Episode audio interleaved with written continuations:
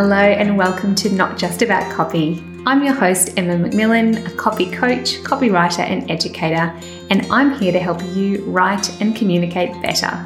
Through years of copywriting, coaching, and mentoring, I've discovered that writing good copy is not just about learning how, it's also about knowing why. And it's about developing your confidence to put your writing out there. It's about honing your writing habits and taking action. It's about owning your tone of voice and it's about knowing your audience. In this podcast, you'll hear conversations that will inspire you to reflect on your relationship with writing and prompt some fresh ideas. Solo coaching episodes with me will give you actionable tips and strategies to write better copy with more flow, confidence, and fun. I acknowledge the traditional owners of the land on which I record this podcast the Wurundjeri people of the Kulin Nations and honour their deep language and storytelling traditions. I pay my respect to elders past, present, and emerging. Now let's get into today's episode.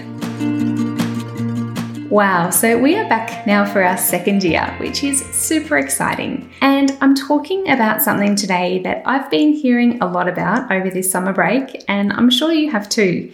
If you've been anywhere near LinkedIn or really anywhere on the socials, it's all about ChatGPT, in fact, and what that might mean for you if you're a business owner who is writing your own copy or if you're a copywriter. So, I'm going to talk about the pros and cons of using ChatGPT or, in fact, uh, any kind of AI writing software, answer some questions.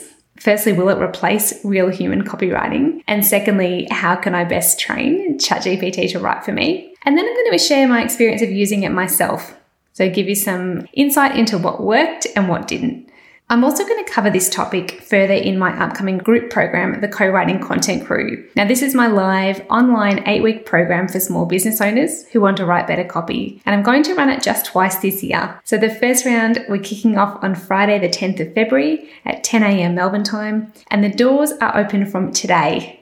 So, if that's something that you're interested in finding out more about, you can head to emmamcmillancopy.com forward slash co dash writing dash content dash crew forward slash all the details. But I'll put that link in the show notes too. So, first up, the pros and cons of using ChatGPT for copywriting. So, firstly, GPT is actually short for something called Generative Pre Training Transformer. And it's basically like a uh, language model that's developed by a company called OpenAI, and it means it's capable of generating human like text. And I think that um, human like is an important distinction to make. So, um, while it can be used for lots of different purposes, including copywriting, there are definitely some pros and cons to think about. So, in the pros category, so firstly, you'd be a little bit surprised if you haven't explored it already as to the quality that it's actually spitting out. So there have been other types of, you know, text generating tools that have been available um, over time, but this really takes it to a different level entirely. So it can be a little bit hard to distinguish from text written by humans. You'll find out more about um, the nuance of that later, but it is pretty high quality. So it can be used for creating things like marketing copy. It's also super fast. Um, it's very efficient, so you can use it if you're wanting to create um, a lot of copy in a short space of time. So that's another another reason why um, it could be useful.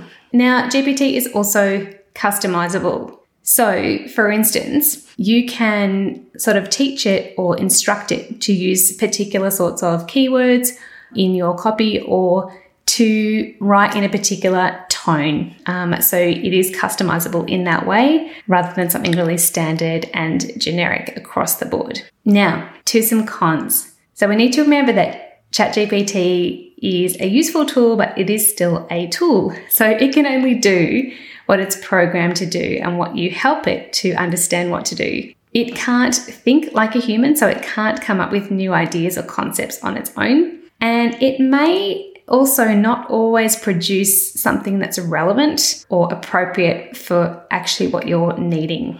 The other thing is that you will start to notice if you use it a bit that it produces text that is often quite formulaic um, and quite repetitive, particularly if in your instruction you haven't given it enough context to work with. It's also not greater understanding context um, or meaning of the text that it generates. So it's not actually understanding what it's creating, if that makes sense. So you will most definitely need to invest time and energy into at least editing and proofreading the text that you receive from ChatGPT just to make sure that it's actually accurate and also that it's effective for the purpose that you need it for.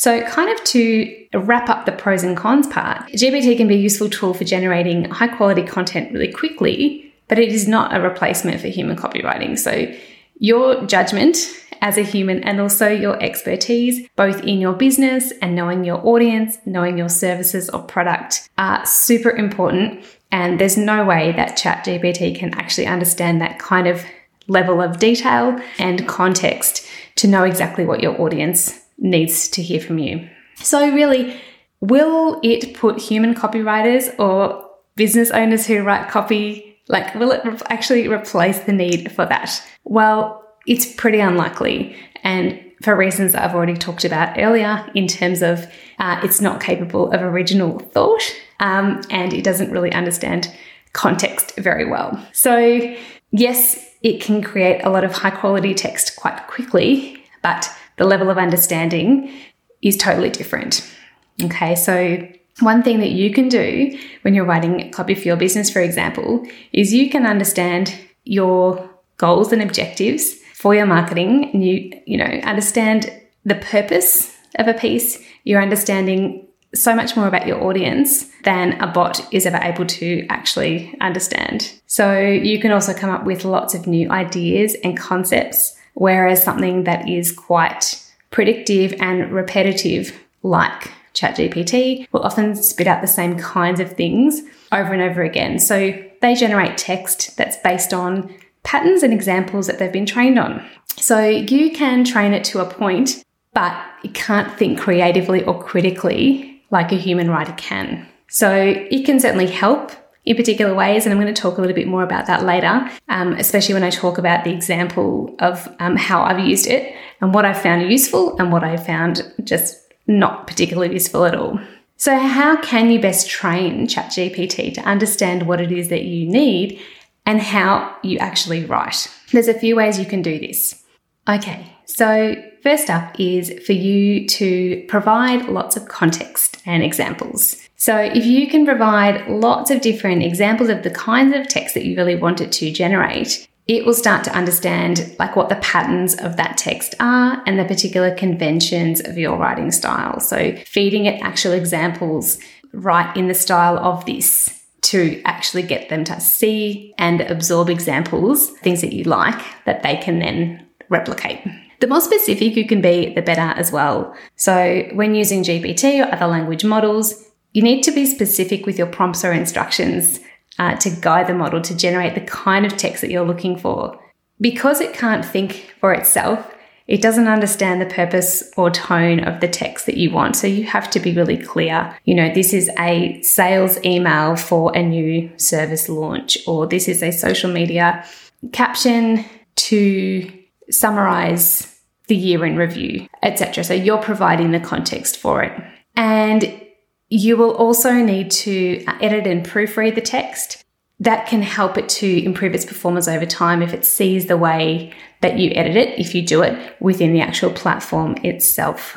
What type of copy does ChatGPT write best? Well, I used it for some re- content repurposing. As you know, I love a bit of content repurposing, and I thought I would see what would happen if I actually gave it my newsletter copy and asked it to repurpose for LinkedIn and also for Instagram. So that was something that it did reasonably well. Um, but it can generate kind of a wide range of text from like marketing copy to news articles, poetry, fiction. But obviously, it's not going to be suited for some of those as well as for others. So it's better for the kinds of copy that follows more of a pattern, convention, formula, or style. So particularly things like informational blogs or news articles, sales um, copy, things like that. Not so much things that require high levels of creativity or originality, thought leadership pieces, or um, even opinion pieces,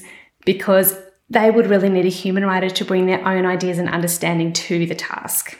So there are certainly limitations when deciding whether or not to use it, but here's a little bit about my personal experience and what I noticed. Okay, so the very first thing that I did was I visited the OpenAI site and I just simply signed up to try ChatGPT. It's a very easy process to actually kind of create an account to go in and have a play. Um, something that you might not realize when you are typing it in, it sort of looks like a chat box situation. Um, the first thing I did was I actually asked GPT, will you be saving these chats? And it said no. Um, so I just knew that if there was anything I wanted to keep that we um, had a chat about, I would need to copy it into a fresh document. So just to know that it doesn't automatically store your chats once you have exited the browser. So I also noticed, interestingly enough, that it said up the top when I hopped in for the second or third time, there is a high volume of uh, traffic right now. So, I mean, it's clear that so many people are just exploring this platform, testing it out, seeing what it can do. Um, I'm sure that there will be some people who continue to use it in really, you know, constructive kind of ways, but I think also a bit of the novelty will wear off as well. So here is what I did first. I copied my weekly email into ChatGPT straight into the chat box. And this is the prompt that I gave it. At this point, I didn't know how specific I needed to be with things. So I just said, can you please repurpose this email copy for a LinkedIn post? And that's exactly what it did. It was okay.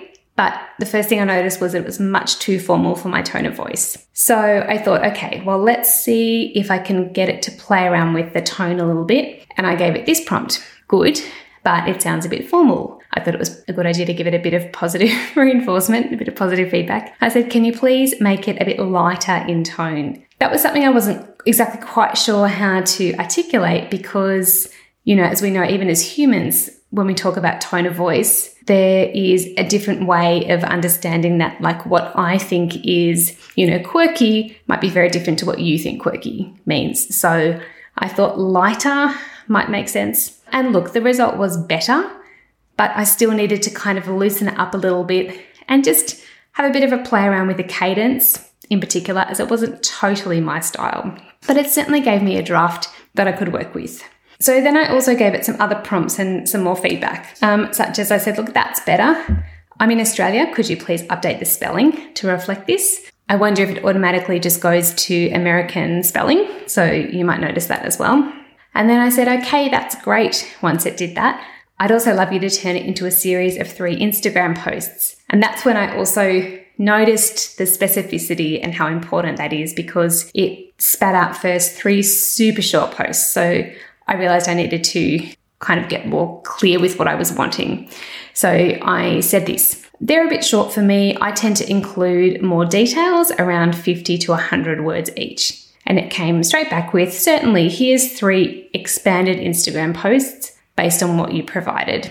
So, look, it was helpful for first drafts, I'd say, and kind of simple, simple information gathering. I think I will continue to use it in this same way to take, say, my weekly newsletter that goes out to my subscribers. If you're not signed up for that, by the way, you can just uh, visit the link in the show notes and sign up. I send a weekly email on a Monday with some helpful tips for uh, writing better, bit of behind the scenes, um, and that sort of stuff. So I think it's useful for taking that and breaking it up into smaller chunks of copy for social posts such as LinkedIn and Instagram.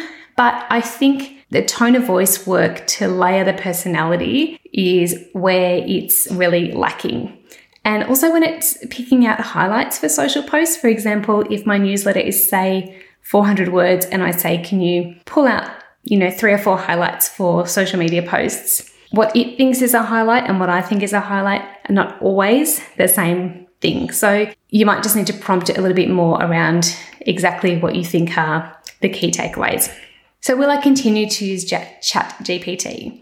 Yes, I will for creating first drafts of material where it's more simple information gathering. So, for instance, if I'm writing a blog that is um, less of a kind of opinion piece and more of a seven ways to X or 10 steps to this, which, you know, those sorts of blogs are fine as part of your content marketing strategy. I wouldn't suggest, you know, repeating those kinds of um, blogs on repeat. I think it's important to infuse your own sort of opinion and, you know, thought leadership in there as well. So I don't think ChatGPT will be always useful in that context, but certainly for those kinds of blogs for sure. As a step in my content repurposing process, I mean, one of the reasons for this too is that I am all about ease and flow and simplification. This year, my intention word for the year is joy. And one of the things I want to bring back into my life is, I guess, reconnecting with the things that I enjoy doing beyond my work and beyond my business. So anything that gives me a little bit more white space to play with and, you know, actual space in my day you know, I think is a good thing in a way. So I'm just exploring how this can help to facilitate that as well. I think the more that you use ChatGPT, the, the better it does get at understanding your writing style. So I'm really curious to see how this evolves. But as I said, for opinion based pieces, I can't and I wouldn't want to rely on this kind of software. You know, it can't think like a human being and it definitely can't get inside your brain. So, you know, in terms of picking up subtleties or making inferences, it really has its limitations.